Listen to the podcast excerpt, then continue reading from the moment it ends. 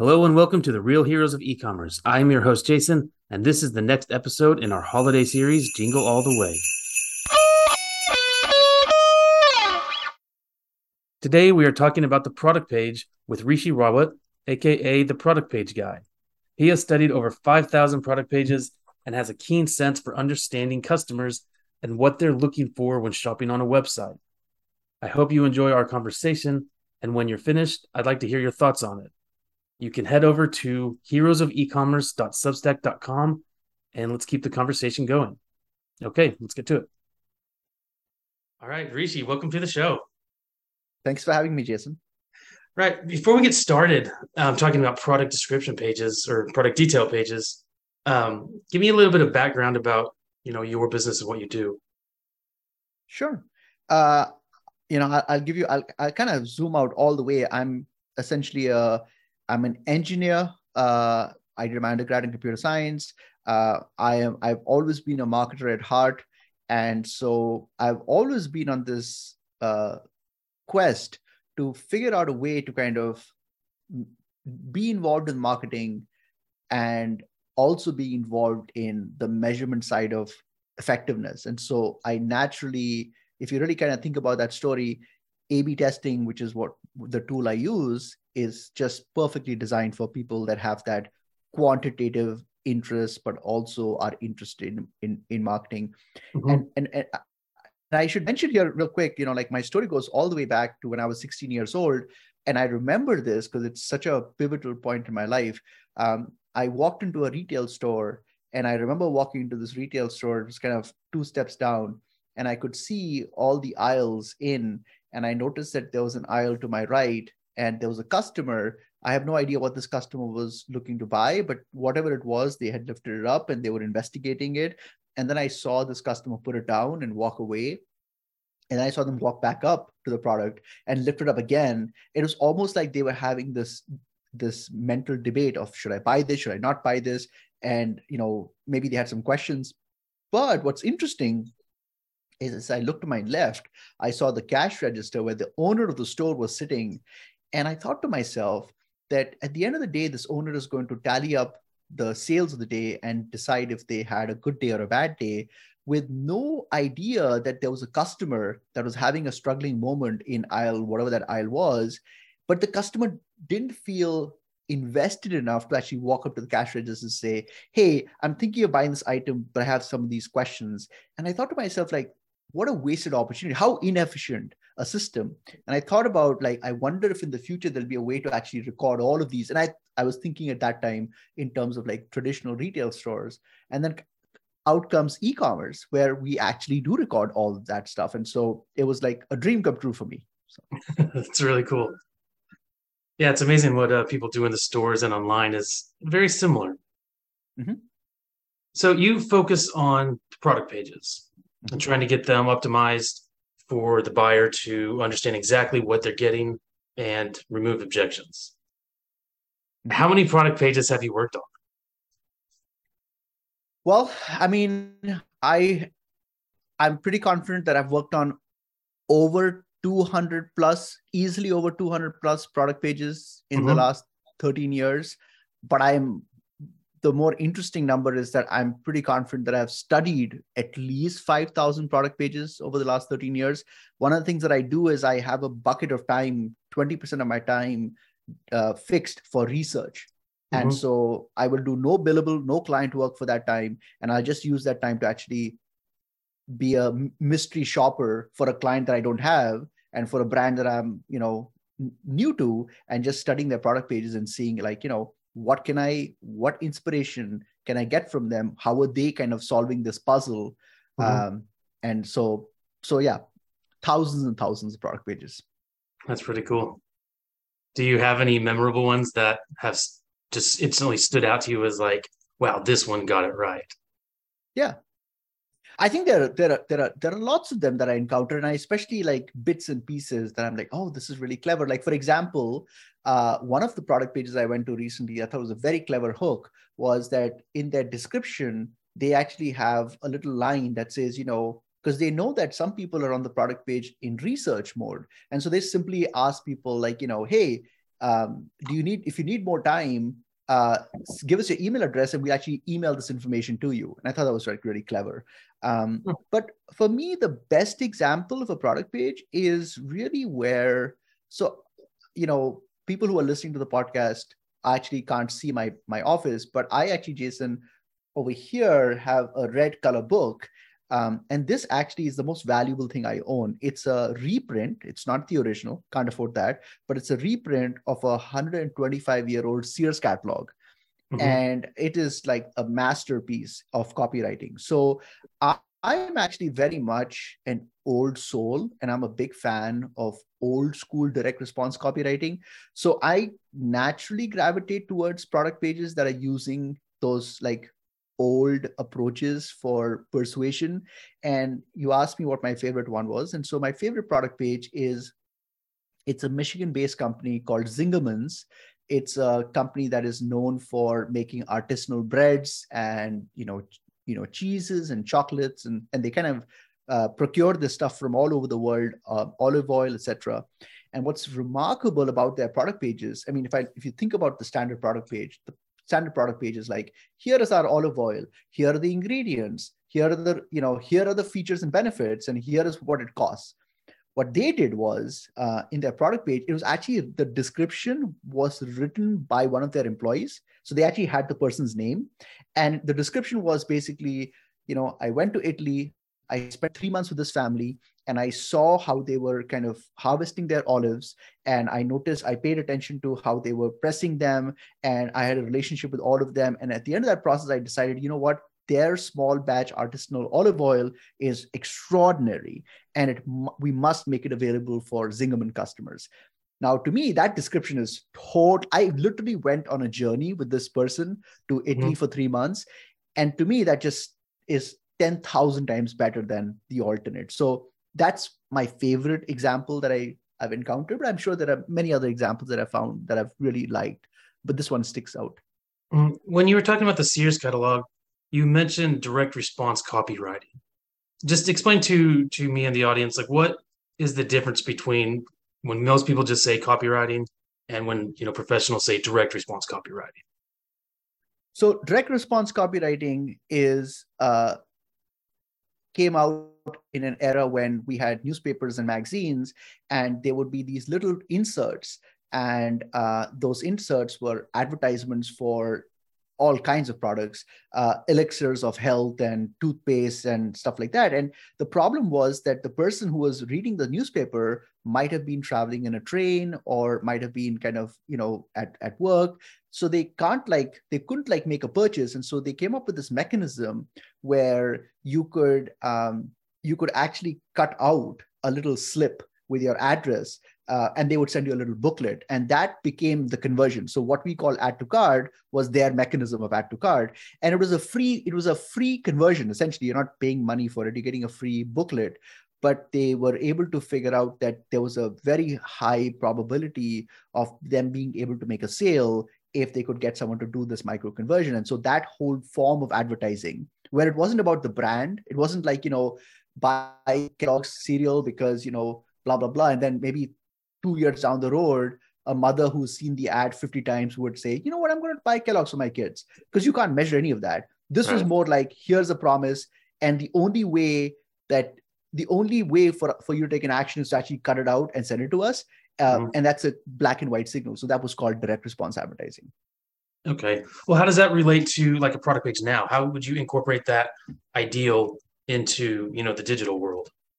Well, a product page is a, I mean, a product page has the cutout on a product page is the add to cart button. Okay. Uh, and so that's the proxy that I, that's the mental model that I think about. Um, I think the other benefit of thinking about it from the perspective of direct response ad, this is actually more interesting, is that um, for a direct response marketer, see the difference between brand marketing when Kellogg's was investing in brand marketing, the person who would come up with those kind of c- clever creatives and those beautifully designed uh, ads wasn't really thinking about what how do i measure this they were thinking in terms of like you know what we know that when someone sees an ad for kellogg's uh, 400 times 10% of them actually end up buying the product. And so that was the math they were going with. And so mm-hmm. the creative team was just, there was no ROI, there was no metric. They were just kind of coming up with clever creatives, knowing that for every 400 times people saw them, 10% of people would make a purchase. Direct response is very different because it assumes that I only have one chance with the buyer. Okay. And so it's a completely different mindset. Now, when you look at product pages, uh, we uh, this is a really interesting data point is that 60 i think it's like 34% of people that come to 60 60 sorry 68% of people that come to a website are totally new to the website which means that only 32% of them are returning visitors. So just think about that from the perspective of the product page. You have a product page. That means 68% of people that will see this page will never see this page again which means mm-hmm. i have one shot in which i need to convince and persuade and from a buyer's perspective, I have one shot in which I need to give the buyer all the information they need to take an action. So that mental model is very, very useful. And it really allows us to drive much bigger improvements in product pages because we know we have one shot. That's really interesting. Um, like you, I've, I've seen a million product pages. And often with like new and smaller websites, you go onto that product page, there's a description, you know, you have your six pictures or whatever is allowed in their theme, and then there's just nothing under it. And that, I guess, is directly um, against the whole mindset of direct response. Yeah. So, getting into that mindset, you said you have a, a tip that you like to share for people who are trying to optimize those pages. I have I have a bunch of tips. Um, I think the the I guess what I'll say is that the thing that we have to be aware of and this is this goes back to user behavior and i'm hoping that some of the listeners will be like oh yeah that's actually how i shop too so if someone is looking for a curling iron or a, a health supplement the way we behave is we go to google uh, and we run a search and then we open we see a bunch of ads these little mm-hmm. uh, tiles where there's a little bottle and then there's a price point and on the google result itself and it's a different brand and then we right click and we open a couple of tabs because we are in we don't have a relationship with the brand yet at this point. So we're kind of at a distance.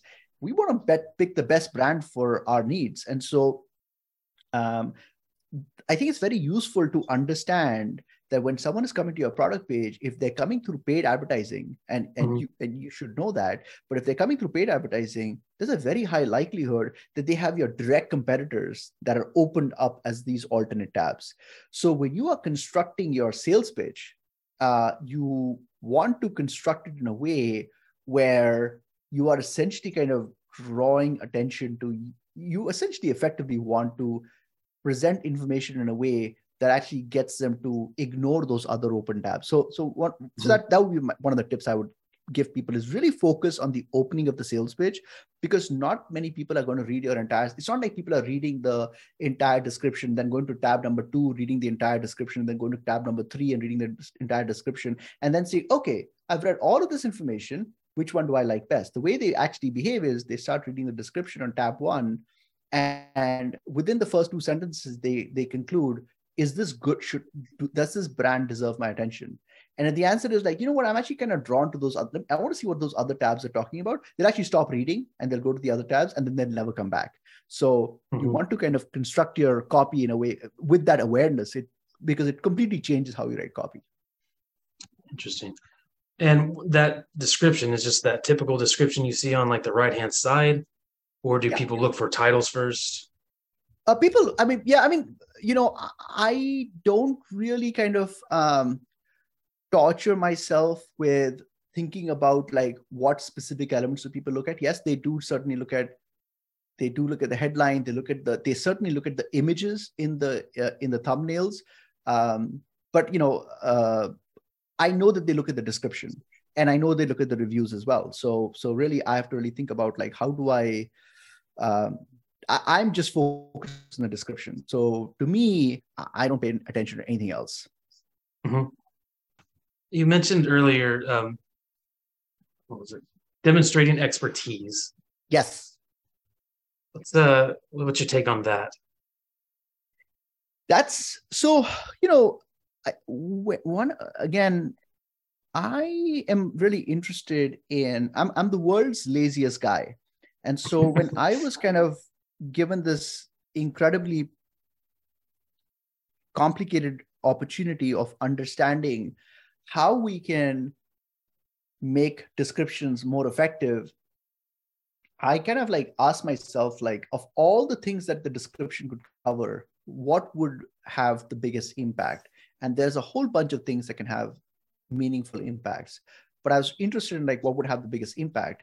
And through tons and tons of experiments hundreds and hundreds of experiments. What we discovered was and it, it intuitively totally makes sense we're living so we have transitioned as consumers from a world 200 years ago when there were general products like general merchandising was the thing. So you'd walk into a, a store the only store in town and you had a relationship with the store owner. I mean there was you know it was a you met them in church and you know part of the community. And you'd walk in and you'd say look I, you know my my toothpaste that i'm using i don't really like it as much. And he would say oh jason you know what? This new products come in and you know it's a really cool product. Um, and and they would we would have a conversation and you would actually buy that uh, you would actually buy that product.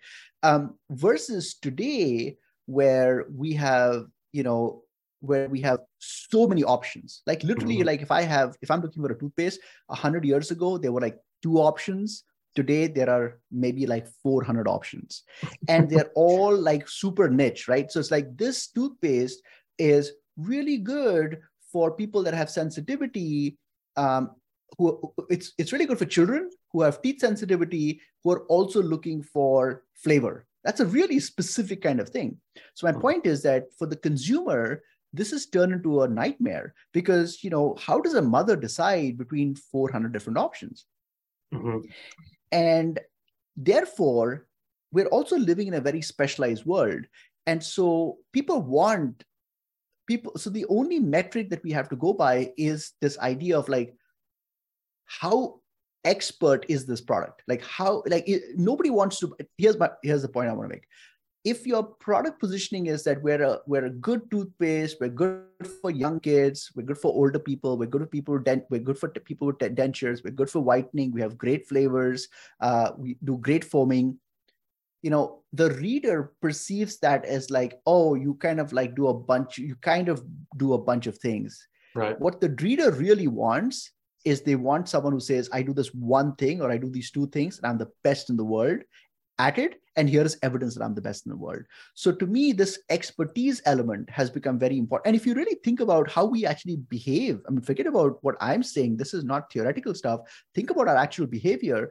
When a when a patient has when a when a when i have a an ailment and i'm kind of going to a doctor i don't want to go to my general practitioner. I actually want to go to the best specialist who works on that specific problem that i'm having who's in the driving distance i don't care about someone being amazing in alaska i live in michigan um, i want someone who's in my driving distance who's taking patients and who's covered by my insurance like that's my definition of best in the world um, mm-hmm. and if you think about all of our behaviors we are all looking for the best in the world.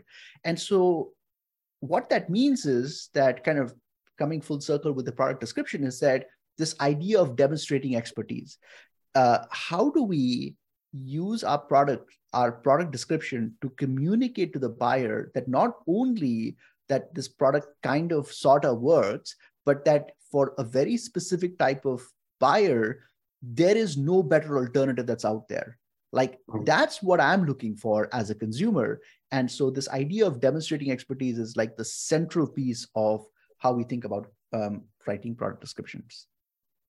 It's interesting. It's like the phrase "the jack of all trades." Exactly. Um, is there anything else you want to add before we go? You know, I mean, uh, you know, uh, you you mentioned that this is you want to kind of think about this from the perspective of the buyer uh, is that correct? Yeah.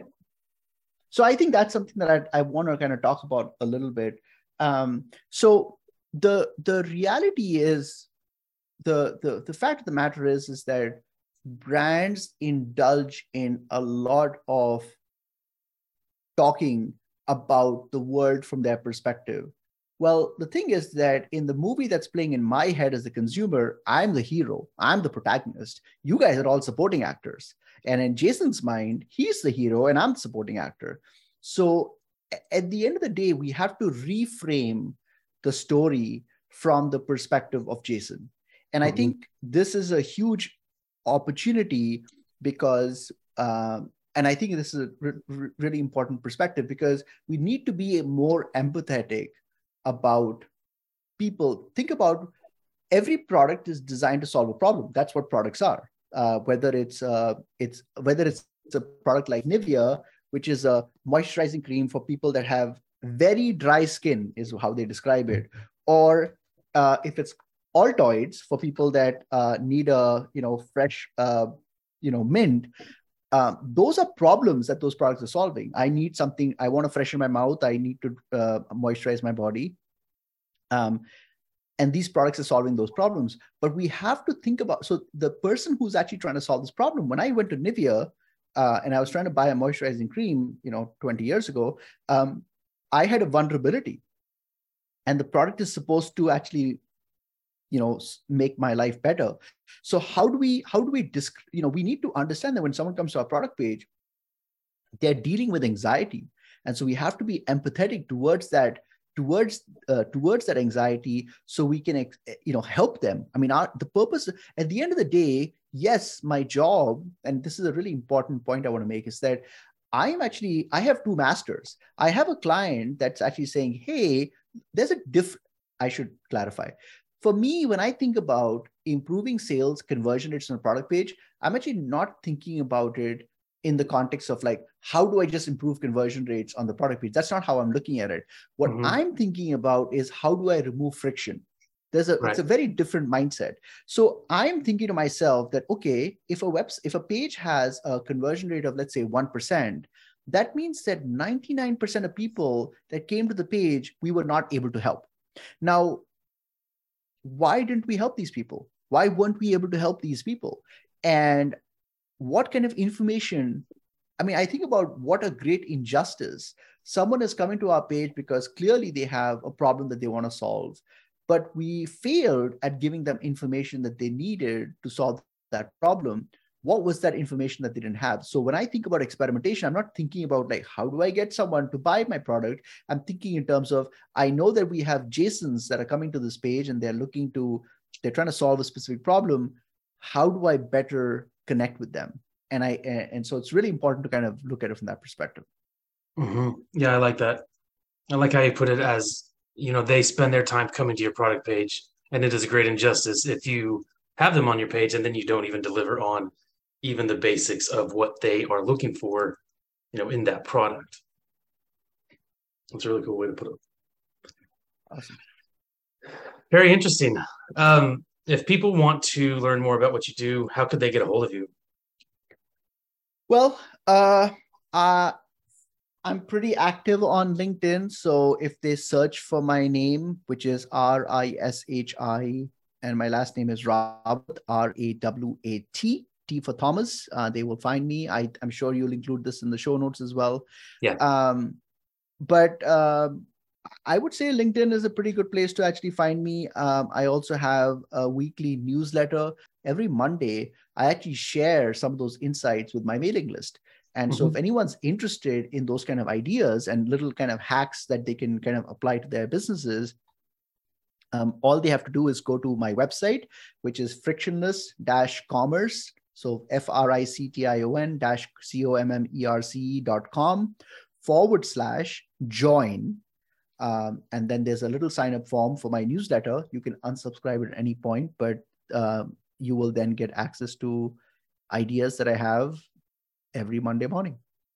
Very cool. Yes, I will put the link to that in in the show notes and to your LinkedIn so people can find it easier. Thank you. All right. Thanks for coming on. It was really good. Thanks, Jason. Thanks. I appreciate you uh, and your time. Thanks. All right, let's continue the conversation together. I know that you'll have some opinions, ideas, and questions, so we set up a members only area just for that. Go to heroesofecommerce.substack.com and subscribe and join the after party. We'll see you next time.